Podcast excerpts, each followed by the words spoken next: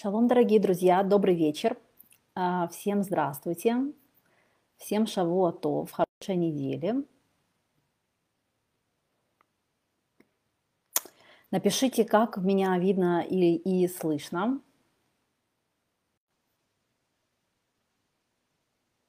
А главное, как мне развернуть это видео.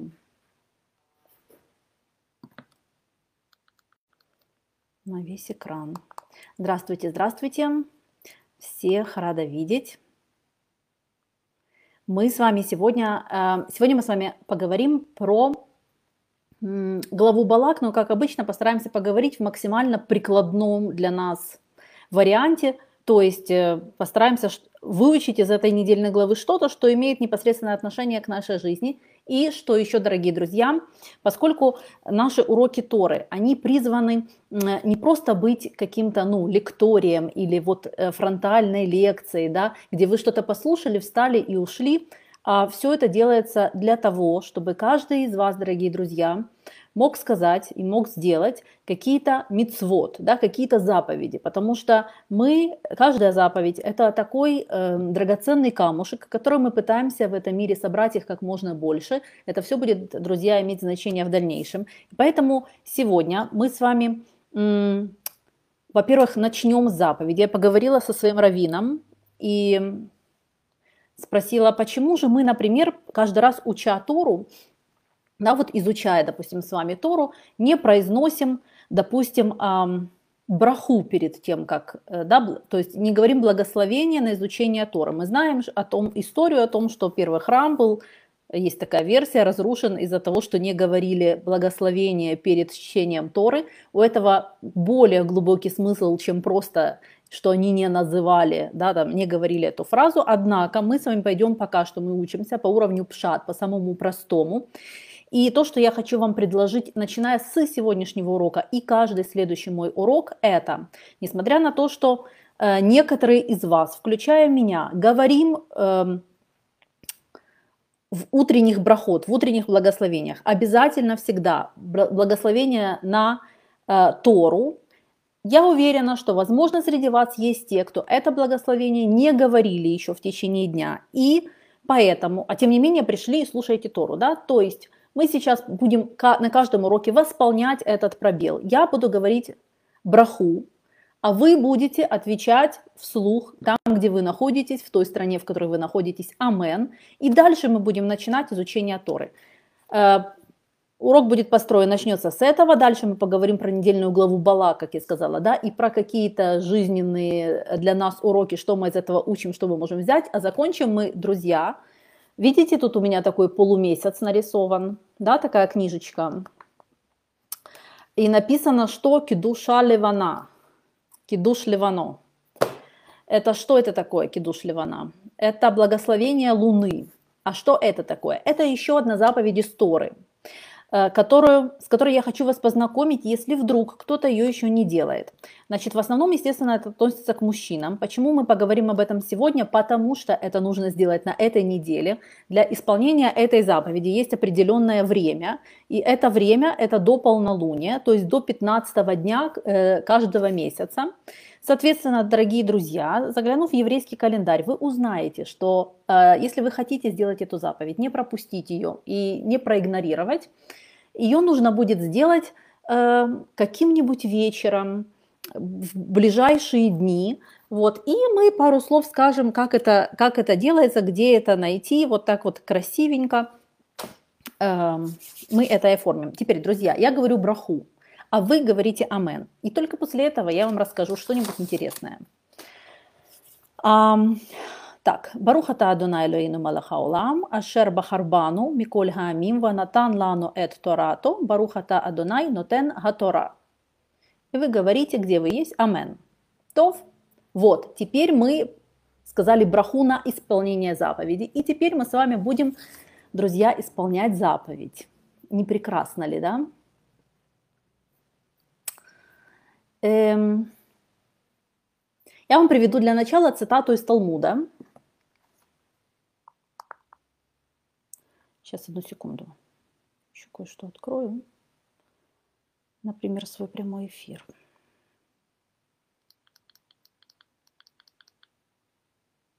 Мгм. Вот. Значит, цитата из Талмуда, Талмуд Перкеот. Тот, у кого есть три особенности, причисляется к ученикам, к ученикам Авраама. А тот, у кого есть другие три особенности, причисляется к ученикам Билама.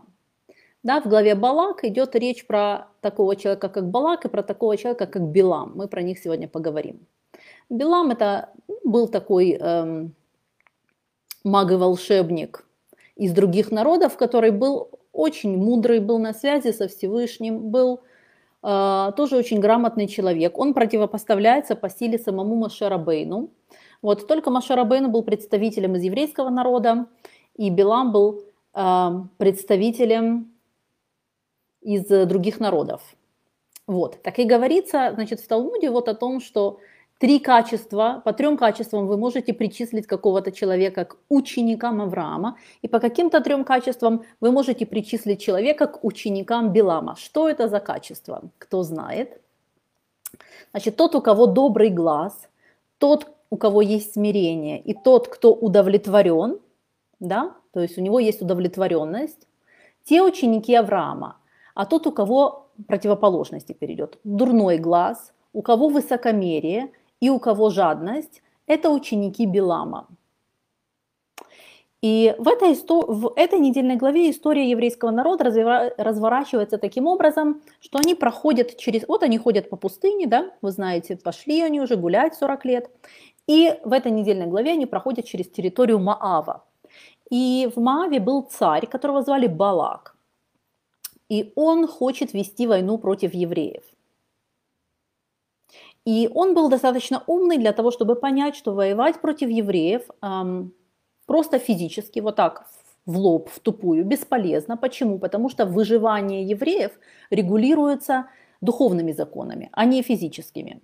И единственный способ поэтому победить евреев, как ему казалось, это используя духовные силы. Поэтому он не начал там инвестировать в танки, в самолеты, не знаю, в, в какое-то еще суровое оружие, а он эм, пригласил Билама, такого специалиста по метафизическим войнам, скажем так, и попросил его вести от имени своего народа войну с еврейским народом. Значит, теперь мы поговорим про эти качества, которые... Билам противопоставляется Моше, противопоставляется Аврааму. Это как некоторые э, полярности, которые вы можете в себе увидеть и одни черты, и другие черты. Но э, наша же задача, наше упражнение состоит в том, чтобы, во-первых, не просто идентифицировать в себе что-то, хотя это уже ну, большая часть дела, но также знать, что с этим делать. Теперь. Для начала начнем с хороший глаз и добрый глаз. Да? Вы помните, с, хоро... хороший, добрый. с хороший и добрый противовес дурной глаз. О чем речь? И...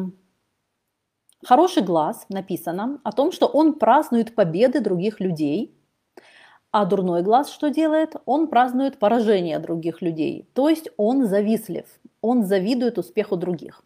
Мы начнем с вами, друзья, этот урок такой, знаете, с, немножко с уровня пшат, кому-то этому покажется сейчас просто то, что я говорю, но мы перейдем в конце к тому уроку, который я прослушала вчера от своего Рава, это урок по книге Зор, что книга Зор говорит на недельные главы, и поверьте, мы придем, вы увидите, как все красиво-красиво очень переплетается, и какое действительно к нам имеет это большое отношение. Значит, зависть. Зависть – это большой ключевой момент, это качество, но мы о нем будем, мы о нем будем говорить. Значит, как можно узнать, у человека есть хороший глаз или дурной глаз? Значит, естественно, по реакции на, на новости. Когда вы сообщаете другому человеку какую-то хорошую новость, или вы наблюдаете, как ему кто-то сообщает. Есть люди, которые будут искренне рады успехам других людей, а есть люди, которые... Не обязательно сразу прилюдно начнут рвать на себе волосы, но вы заметите, что они съеживаются, так, обо... говорят какую-нибудь язвительную фразу. Кто-нибудь приедет на новой машине, блестящей, там, не знаю, какой, черной или белой, какая вам нравится, красная, я знаю, некоторым нравится. Значит, э, а человек, который, у которого дурной глаз, такой более, ну, завистливый, он скажет, да, пиндрёж какой-то, вообще-то надо, вообще-то не надо, или будет насмехаться, или будет закипать. Есть метод еще... Эм, хм, Ну вот, например, в, в, не знаю, в, маш, в махонах, в ешивах, там, где в основном находятся ну, неженатые, да, и незамужние люди, и ты находишься среди большого количества таких людей, и дальше на твоих глазах один, второй, третий начинают, ну, парни, парни начинают жениться, да, девуш, девушки начинают выходить замуж, и можно наблюдать, как все на это реагируют. А все реагируют, друзья, по-разному, потому что э, некоторые... искренне радуются за своих там, эм, со, как это, как это, однокашников, искренне действительно за них радуются. А кто-то плачет. Я видела прекрасно, вот у нас девочки, с которыми я училась, они были ну, помладше или, более, я не знаю, более искренние, непосредственно. Некоторые реально плакали, когда узнавали, что их соседка по комнате, э, у нее был русин, там, не знаю, помолвка, просто рыдали. Не потому, что они ее не любят, но они не могли внутренне, просто они не могли с этим, они не могли с собой совладать. Вот, окей, значит, это есть, есть такая проверка, к, к чему человек изначально как бы больше м- склонен, да, к какому глазу. Но, друзья, иудаизм всегда говорит, что очень хорошая идея состоит в том, чтобы не выпячивать и не хвастаться собственными успехами. То ли это богатство, да, то есть ваши финансовые успехи, то ли это какая-то удача, которая с вами произошла, то ли это ваши дети. Вот, потому что есть ну, печальная реальность такова, что люди, да, делятся на, на виды, не все хорошие пушистые, и не все плохие, конечно, и, и завистливые, но люди разные, и не нужно провоцировать их на те качества, которые у них могут быть присущи, и вам не нужно вызывать, э, быть причиной их... М- их зависти, мы поговорим, к чему это может приводить. И мы не хотим быть чьей-то причиной для страдания, потому что когда кто-то из-за нас в этом мире начинает страдать, из-за нашей машины или из-за наших гипер, там, не знаю, суперталантливых, умных детей, или из-за нашего супермужа, вот кто-нибудь начнет там женщина нахваливать своего мужа, а муж у меня и такой, и сякой, и все он делает, и все он умеет, и все он, и по дому он помогает, и денежку зарабатывает, и, значит, с детьми там пасочки строит, и маме моей сам платье пошил, и носки ей сам связал, и борщ ей сам сварил, И, значит, и, и на огороде у меня все цветы посадил, и там, значит, нужно, или там мужчина начинает про свою жену рассказывать, какая она, и умница, и красавица, и страстная, и умная, и так. Не нужно этого делать. Иудаизм говорит, не надо, не нужно никого провоцировать. Все ваши вот эти вот, эм, это иногда тяжело держать в себе, но это то, над чем стоит поработать. Теперь, дальше идет две, друг, два других качества, смирение против высокомерия. Что отличает Авраама от Билама, да? Смирение, друзья, мы как-то с вами обсуждали на каком-то уроке. Что это такое? Это знать свое место. И знать свое место по отношению к другим и по отношению, э, в отношениях с самим Всевышним. И если Авраам всегда олицетворял смирение, и его миссия, да, жизненная заключалась в том, чтобы научить всех тому, что Всевышний управляет этим миром, то Билам... Он эм, видел в Боге божество, которое нужно либо ум, как бы умиротворять, ну так, гасить, либо избегать. То есть взаимодействие с ним должно быть такое, либо его как-то задобрять, либо вообще по касательной как, как-нибудь его избегать. Вы можете обнаружить это внутри себя. Например, это может относиться к нашему соблюдению законов и нашему соблюдению заповедей. Когда мы сталкиваемся с какой-нибудь мицвой, это может быть что, друзья? Благотворительность, например, да, дать денег кому-то, кому вы знаете, а еще круче, кому вы, кого вы плохо знаете. Да, либо уборка к Песаху. Это любимое, естественно, у всех женщин, потому что как раз это последняя, ну, вот, неделя перед Песахом у всех обычно вызывает бурю эмоций. Вот, это, это заповедь, э, заповедь Торы, да, что нужно убрать все квасное и хорошенечко. или посещение синагоги, допустим, да? Как мы рассматриваем эти заповеди? Мы их рассматриваем как м, обязанности, от которой нужно избавиться, или как возможность для того, чтобы наоборот э, ну, приблизиться ко Всевышнему и как-то свою душу вот на этом лифте духовном прокатить наверх, да? То есть как что-то, вау, сейчас будет там поднятие, либо как э, некоторые люди так относятся к своей работе, что нужно просто быстро сделать, чтобы это просто закончилось, чтобы как бы от этого избавиться. Вот, это такой короткий тест, который вы можете провести сами с собой и понять, где вы сегодня находитесь, ближе к ученикам Авраама или ближе к ученикам Билама. И третье – это удовлетворенность, то есть когда вам всего достаточно, против жадности, когда вам всего мало. Значит, когда Авраам отправился в землю Израиля, это как бы метафора его духовного путешествия. Он был готов отказаться от роскоши в обмен на свои ценности, в обмен на жизнь, основанную на принципах.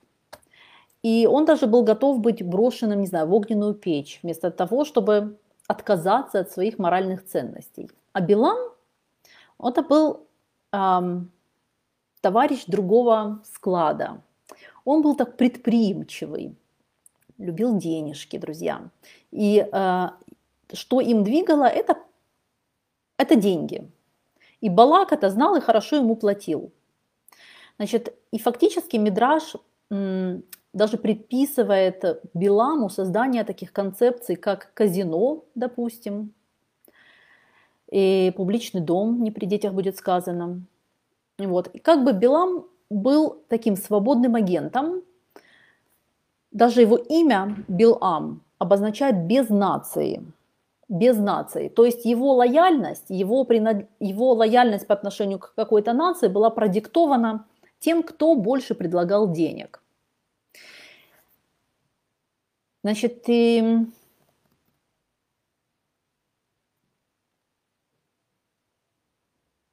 Как нам, как нам это понимать, как нам это распознавать? Потому что на практике иногда очень часто сложно вот определить мотивы и что на самом деле сам человек из себя представляет.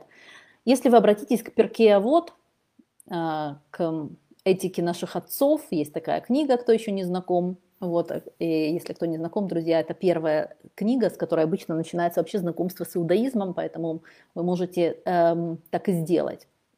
Вот в Перкей Авот учится, что, и, что истинное выражение характера человека – это ученики, которых они воспитывают. Именно поэтому Талмуд говорит, что вы относитесь к ученикам Авраама или к ученикам Билама. То есть Талмуд не сравнивает самого Авраама с самим Биламом, а сравнивает учеников одного и второго.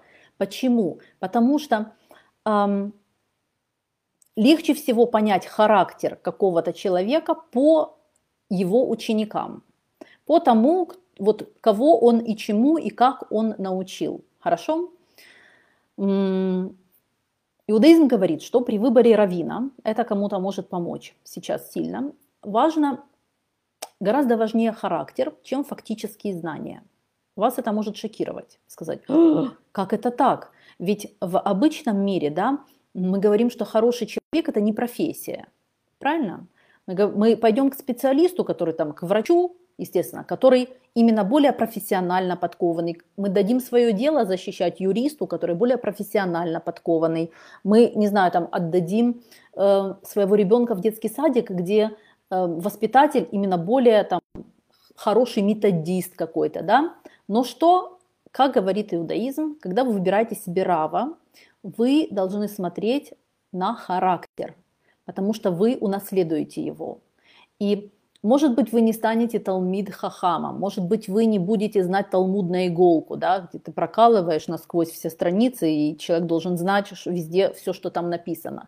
Но э, вот это наследование характера – это то, что постигнет учеников в любом случае, если они будут хорошими учениками своего учителя. Маймонид Рамбам в, в Мишней Тора пишет об этом, перечисляя законы поведения, перед изучением Торы. Он перечисляет разные законы, так вот законы поведения людей, он хильхос деэс они называются, да, он ставит перед законами изучения Торы. Потому что что? Потому что можно быть и талантливым, и мудрым, но в конечном итоге можно все равно остаться как Билам, если человек не будет работать над развитием своего характера хорошего, да, и над а, очищением своего а, сердца. Вот, так, окей. Это был пшат, друзья. Это были простые прикладные идеи, как воспитывать себя, как воспитывать характер из этой недельной главы Балак. Теперь я хочу с вами поделиться чуть-чуть более продвинутым уровнем понимания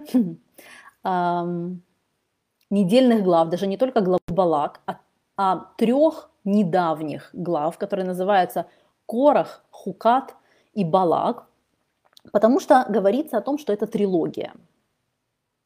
Да? Что эти три главы, они связаны. Теперь я могу вас спросить, чем же они связаны? Вот вы, если вы просто посмотрите на название, чем они связаны, по-вашему, как, что в них общего? Если вы совсем внимательно посмотрите, даже если не сильно внимательно, а средней внимательности, вы увидите, что общего у них это буква Кув, которая путешествует. Сначала в главе Корах, да, в названии, она первая, в названии Хукат она посередине, и в названии Балак она последняя. И говорит книга Зор о том, что это не случайно перемещение буквы Кув происходит. И это нам, нас учит большие уроки, большим урокам. Мы сейчас о них поговорим. Потому что каждая недельная глава, я вам тоже на каком-то уроке говорила, это не просто... Сама по себе Тора не разбита была изначально на главы, ее разбили мудрецы. Разбили в соответствии с определенной энергией, которая приходит в определенный момент календарного года. Вот так разбиты главы. И эм, нам нужно понимать, каждую неделю в идеале, ну, что нас ждет, потому что нам будут выпадать именно тесты, связанные с конкретной недельной главой. Теперь мы начнем с Кораха. Когда мы читаем про Корах, мы всегда говорим про историю Каина и Авеля. Почему? Потому что Корах – это гильгуль Каина. Гильгуль – это реинкарнация. Реинкарнация, вы это слово, возможно, слышали. Разные другие э, религии или э, какие-то духовные течения, назовем это так, используют это понятие, но вам нужно точно понимать, что то, что, как это видит э, Тора, отличается от того, как об этом говорят остальные. Теперь, вот эта проблема, которая описана в книге Берешит между Каином и Эвелем, то, что Каин убил Эвеля. Мы учим, что эта проблема существует в каждом поколении, и в каждом поколении ее нужно решать, пока она не будет решена полностью. Это проблема зависти. Да, помните, мы, мы начали с зависти, и мы сейчас ей продолжим. Там есть очень сложные выкладки. Я не знаю, как, если нужно вам это говорить, но и вы можете взять гематрию Маше, эм, который Гильгуль Маше – это Гильгуль э, Авеля. И поэтому, когда происходит в главе Корах разговор между Маше и Корахом, на самом деле это происходит разговор между Каином и Эвелем. И более того, они оба были в курсе, чьи они реинкарнации. Представляете, если бы мы сейчас были в курсе, чьи мы реинкарнации. Конечно, бы совсем был другой диалог. Но, как показала практика, эм, несмотря на то, что Маше говорил э, Кораху, э, Корах, дорогой, ты понимаешь, эм, что сейчас Всевышний выбрал меня на ту роль, которую я делаю, и моего брата Аарона на ту роль, которую он делает. А у тебя уготована другая роль. Ты должен стать Леви Гадоль. Но ты должен подождать. Не делай сейчас глупостей, подожди. Не торопись. И ты, он, Маше говорит ему, ты помнишь, кем мы были раньше? Нам, это часть исправления, не торопись сейчас. И несмотря на то, что Корах все отлично знал и понимал, он э, сделал то, что он сделал, да, и как бы не остановился вовремя, все, и его поглотила земля. Там тоже не все так просто, почему она его поглотила и т-т-т-т-т. Я хочу вам дать одно упражнение. Если вы напишете слово «маше», если кто-то может написать его сейчас в комментариях, да, и напишите, сколько, какая гематрия «маше». И кто-то может, если сильно добрый человек, то распишет вам эту гематрию, но я вам скажу, сумма триста сорок пять. И Корах, кто-то напишет слово, может быть, в комментариях на иврите и распишет гематрию, сколько значит каждая буква. И Корах получится триста восемь. И дальше вы от Маше отнимите Корах. И у вас получится тридцать семь. И тридцать семь это гематрия Авель. И говорится на это так, что каждый человек состоит из двух частей. Что если вы из Маше отнимаете Корах, а да, это вам может показаться сейчас очень странным. Но есть концепция, что человек, каждый человек состоит из двух частей. Из каких? Из то, кем он является, и то, кем он не является. Если вы из своей сущности отнимете то, кем вы не являетесь, то есть если из Маше вы отнимаете ту сущность, кем он не является, Корах, у вас останется то, кем вы являетесь. Мы иногда очень часто думаем, что даем определение людям, глядя на то, что мы видим перед собой, кто они есть. Да? И это ошибочно, мы поэтому очень часто ошибаемся. Даже те, кто думает, что нехорошо разбираются в людях, ошибаются первыми. Потому что даже если мы там тонкие психологи, и ты-ты-ты там как-то хорошо, не знаю, считываем лица людей, что-то там думаем, что мы про них понимаем, мы всегда все равно видим лишь ту часть того, кем человек является. Но иудаизм говорит, есть вторая часть, вторая, второй компонент, вторая составляющая, это то, кем человек не является. И это нам редко доступно, и э, нужно понимать, что каждый человек объемней, чем э, кажется. Теперь говорится о том, что когда человек грешит, делает какую-то ошибку, что происходит? Его душа, точнее три уровня души, они опускаются.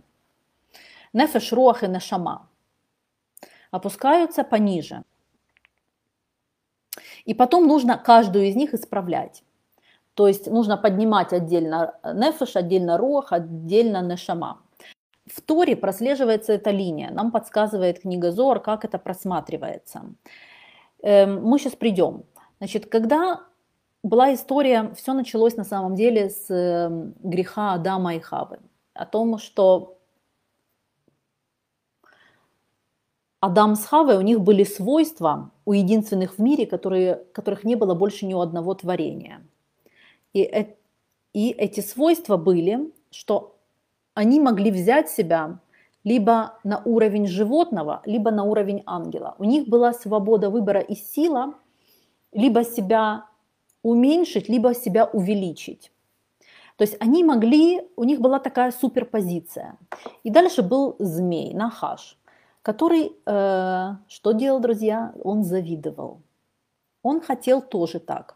Но у животных дело в том, что нет такой, такого свойства. Если вы возьмете котика, или возьмете корову, или возьмете любое другое животное, оно как бы не сильно не хотело эволюционировать над собой, или как бы сильно не хотело упасть на низкий уровень, оно не может, оно статично, у него нет выбора, это биоробот. Он делает, надо жевать траву, надо охотиться на кроликов, надо размножаться и нужно ходить в туалет. Вот. Но как бы нет, нет выбора, куда ты можешь свой духовный уровень, как ты можешь перемещаться на вот этом вот духовном лифте. Да? Ты не можешь ездить вверх и вниз. И дальше змею Нахашу стало обидно и очень завидно на тему того, что он бы тоже так хотел. И появился у него такой выбор, что поскольку он не может подняться на уровень Адама и Хавы, давай я их опущу на свой уровень, и тогда мне не будет так завидно. Не надо, да, мне, я, мне будет проще жить. И он э, пускает свою отраву, значит, э, все, и происходит этот э, грех, значит, э, Адам и Хава падают. Падают, и после этого у них рождаются дети. Каин и Эвель, которые должны сделать что? Исправление. Исправление чего? Исправление зависти. причины, по которой произошло это падение, то есть исправление ошибки, исправление ошибки зависти. И, как вы знаете, это тоже не получилось, причем там был такой интересный диалог, когда они оба, и Каин, и Авель, приносили приношение Всевышнему, и Авель выбрал лучшее, что у него есть. И Каин выбрал не лучшее, что у него есть, а лучшее оставил себе, потому что, конечно, как это, загробный мир загробным миром, а кушать хочется сейчас. Он еще подумал, мне тут еще дни коротать в этом мире, оставлю там получше то, что нужно. А, а для Авеля, что загробный мир, что этот, и у него был фокус на Всевышнего, лучшее, лучшее наверх, лучшее ему. И поэтому жертвоприношение, которое сделал Авель, оно было принято Всевышним благосклонно, а то, что принес Каин, менее благосклонно. И Каина начинает раскручивать вот эту вот, вот, эту вот зависть, которая причина многих бед, которая по сути зависть, читайте эго. Зависть – это эго, это когда эго человека задето. На прошлом уроке мы говорили о том, что у Всевышнего по учению Раби Нахмана, если мы берем, да, по его как бы философии, по его логике, есть ровно один противник в этом мире, с кем он как бы один основной конкурент, и это человеческое эго, эго каждого из нас. Это в нас будет всегда конкурировать вот эти вот два, Всевышний с нами самими. Короче говоря, Всевышний говорит Каину: Каин, что ты расстроился? Не надо расстраиваться. Ты же можешь сделать то же самое. Подними себя на уровень выше. Не нужно злиться, не нужно завидовать. Ты, ты смотри, я на это отреагировал благосклонно. Теперь что ты можешь сделать? Ты можешь себя поднять на этот уровень.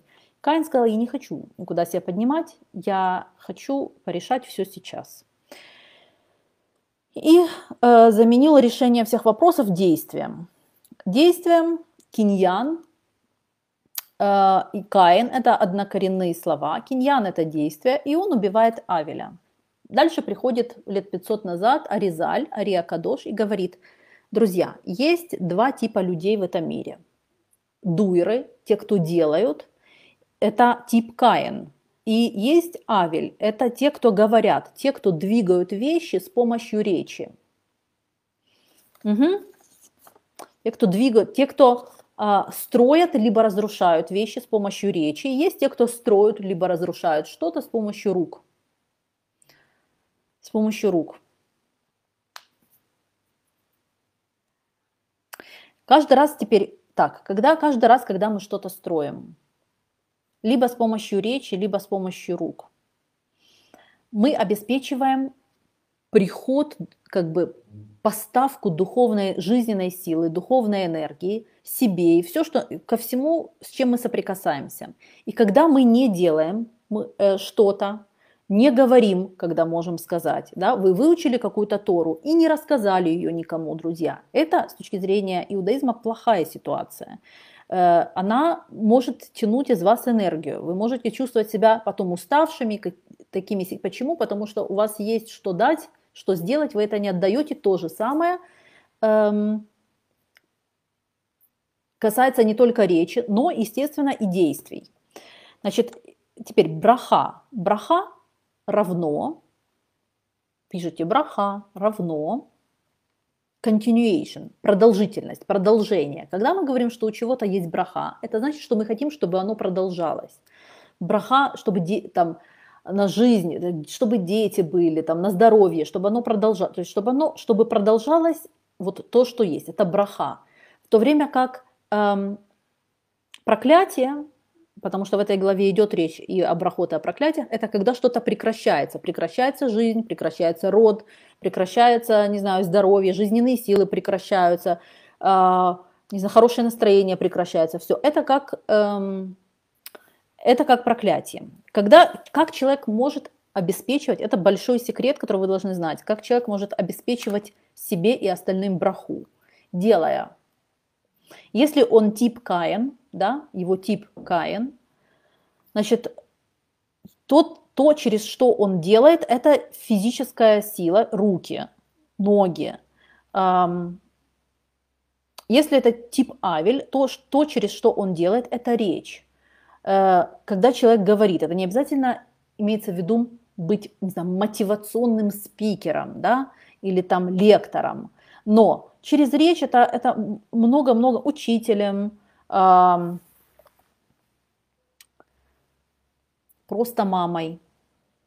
Например, э, Робертсон Хеллер всегда при, приводит такой пример про, на тему силы слов. Да, если ребенок приходит домой из школы и принес высокие оценки, я не знаю, в какой вы стране находитесь, везде сейчас у кого-то пять, у кого-то двенадцать, у кого-то там девяносто пять, да, если в Америке, там, приносит высокую оценку. А мама ему дома говорит: вот ты дурак, какой же ты у меня тупой, ну ты же как пробка просто. Чему поверит ребенок? Тому, что говорит его мама, или того, что глаза его видят, его оценки? Он поверит тому, что говорит его мама. Поэтому сила слов и ломать, и строить очень-очень сильная, гораздо сильнее сила слов, чем сила здравого смысла. Когда ты смотришь в дневник, ты видишь высокие оценки, или ты про себя знаешь, что ты умный, хороший, нормальный, а тебе кто-то говорит, что нет, сила слов очень-очень сильно велика. Поэтому мы можем либо словами открыть какой-то канал, либо полностью его а, прекратить.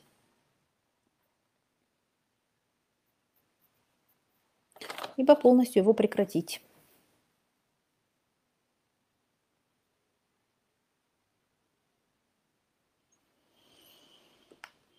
Хм. На этой неделе, друзья, это неделя Балак. Я вам расскажу еще буквально два слова по поводу буквы Кув, которая перемещается. У нас на это у вас, у нас на это, у нас на это у вас. У нас на это есть целых пять минут. Я постараюсь уложиться. Вот эта буква Кув, которая перемещается, у нее гематрия, то есть числовое значение сто. Это непростая буква Кув. Это буква, кстати, месяца Ав, следующего. Такого же непростого месяца, в общем-то, как и сама буква Кув. Буква Куф аналогична букве Хей, в то время как Хей, да, кто-то может написать букву Хей в комментариях, она символизирует святость, а буква Куф, наоборот, символизирует как бы клепу и какую-то нечистоту. Эти обе буквы имеют три линии.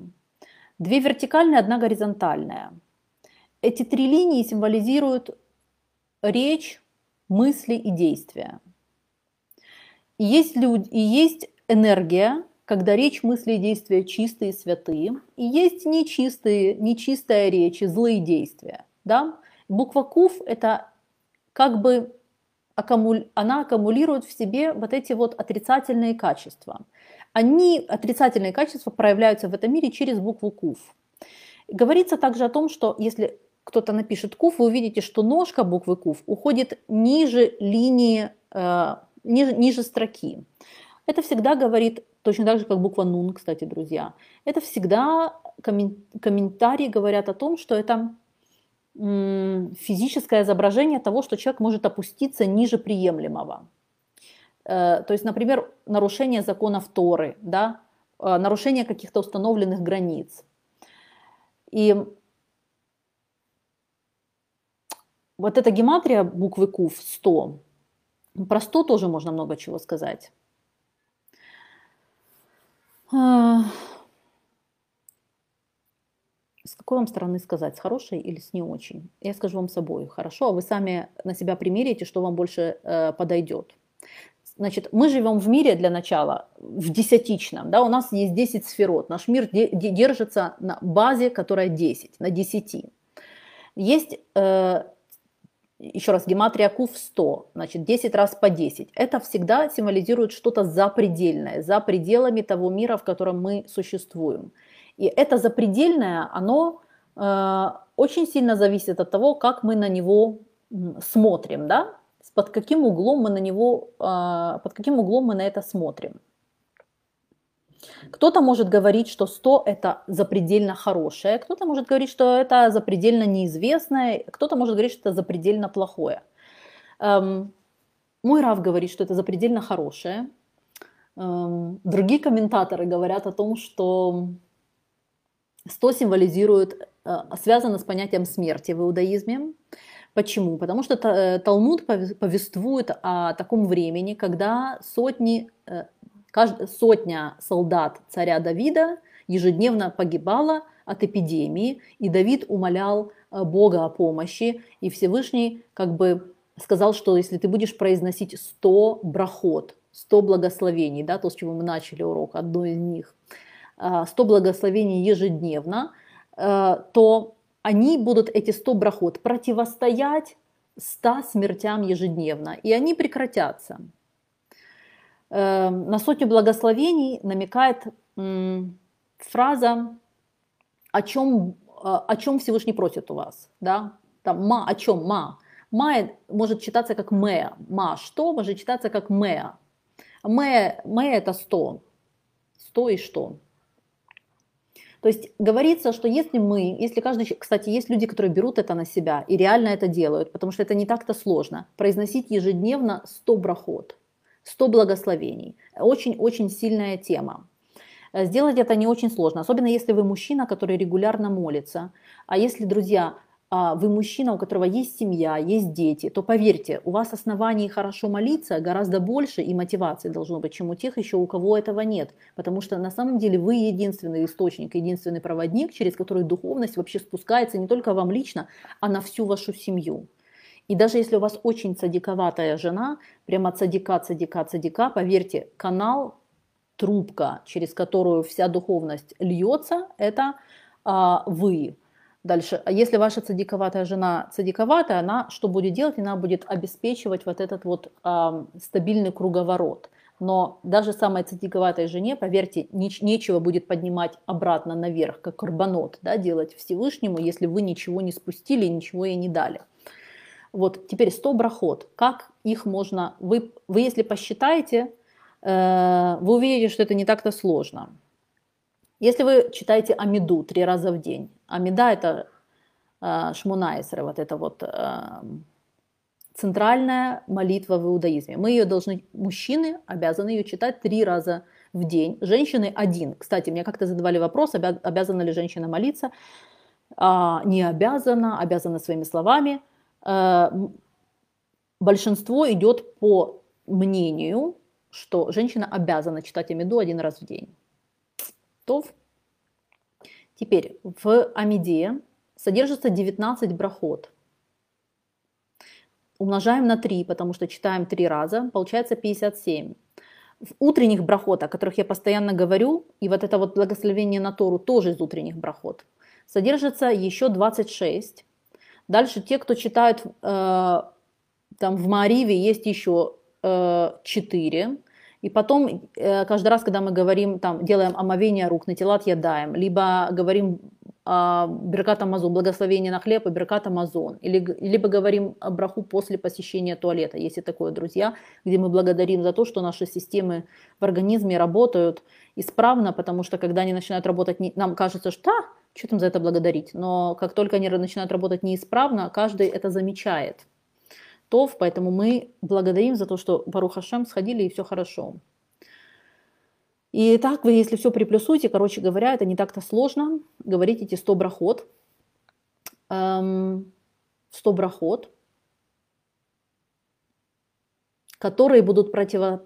которые смогут противостоять силе куф, то есть ста каким-то негативным э...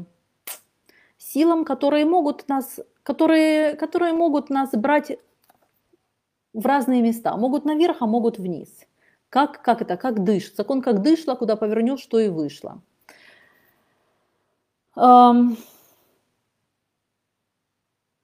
Здесь финализируется все тем, что если каждый день произносить сто благословений, то можно превратить отрицательный какой-то приговор или отрицательный какой-то указ в праздник жизни, то есть превратить смерть в жизнь.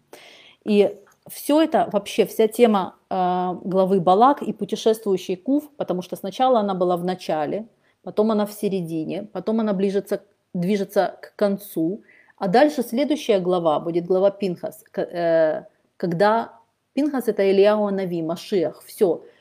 Чем ближе мы идем к Машиаху, тем вот это напряжение от буквы Куф, оно возрастает. Тем больше требуется нашей работы для того, чтобы нивелировать силу буквы Куф, нивелировать какие-то негативные э, силы. Да? Мы, мы должны делать, естественно, каждый на своем уровне ту работу, которую мы можем. Кто, для кого-то говорить сто брахот — это очень сложно, для кого-то это уже нормально. Для моего, наверное, рава одного, второго и третьего это вот так. Вот. Для кого-то сказать одну брахот в день — это большая победа. Вы не, мы не знаем э, веса этого, потому что когда человек, ничего не соблюдавший, был оторванный от своих традиции, был, вчера узнал, что он там еврей, да, это, или что-то, говорит хотя бы одну фразу, начинает произносить. Мы не знаем, что это значит для Всевышнего а, по сравнению с человеком, который родился в этих традициях. Мы этого не знаем, поэтому пробуем каждый лишь на своем уровне делать то, что можем. Друзья, я напоминаю, что на этой неделе вы можете сделать еще одно доброе большое дело, переворачивая что-то негативное в что-то позитивное. У нас после пятнадцатого дня каждого месяца Луна идет на спад. Луна символизирует всегда еврейский народ. Точно так же у нее нет собственного света, она лишь отражает свет Всевышнего. Много-много. Точно так же она пока что меньше, чем остальные, как говорит, как мы знаем про еврейский народ, что он всегда в меньшинстве. Однако есть большая функция Луны и большая функция еврейского народа. Когда он, это идет на уменьшение, мы хотим поддержать. Что, что мы можем для того, чтобы поддержать? Мы можем говорить разные брахот. Они находятся у вас в Сидуре, в таком разделе, который называется «Освещение Луны». Это всегда написано большим шрифтом. Освещение Луны всегда крупными буквами. Почему? Потому что это нужно читать на улице. Это читают мужчины. Если вы женщина, вы можете, так сказать, простимулировать своего мужчину, выдать ему кипу на голову, на две минуты выйти с ним на улицу, дать ему в руки сидур, сказать: дорогой, пожалуйста, посмотрела на Луну, а теперь просто быстренько прочти этот текст, и мы так побежали домой, домой, домой, вот так вот. Если у вас уже сознательный мужчина, значит, очень хорошо, вы можете э, просто порадоваться, потому что это заповеди Торы, еще раз, и эффект от, от исполнения этой заповеди будет распространяться на всю э, семью такого мужчины. Теперь э, здесь написано в деталях, как, что нужно делать, да, что вы выходите на улицу, э, вы смотрите на Луну, потом вы начинаете читать эти брахот, дальше вы на эту Луну не смотрите. Э, есть разные каванот, которые можно думать, параллельно читая. Вот. Э, Это занимает, друзья, пять минут. Даже мой дедушка, которому восемьдесят шесть лет, Барух Ашем, благословляет Луну. Вот, поэтому э, займитесь, займите своих близких. И чтобы все, как это, чтобы у нас с вами, друзья, мы помнили про свою силу, менять негативное в позитивное. Об этом вся эта недельная глава. Мы, пожалуйста, репетируем это качество, менять негативное в позитивное. Если вам приснился плохой сон, учиться интерпретировать в хорошее. Если какой-то человек делает какие-то глупости, гадости, учитесь смотреть на него с более, более оптимистичными глазами. Учитесь оправдывать его. Если эм, любая какая-то... Учитесь... это Эта неделя – это большой тренинг переворачивания негативного в позитивного. Почему? Потому что это, этот этап всегда предшествует приходу Машиаха, предшествует новой эре. И это важно, как мы к ней готовы. Все, безрат Ашем, все у нас получится. Всем всего хорошего и до встречи э, на других занятиях. Например, завтра. Всем пока.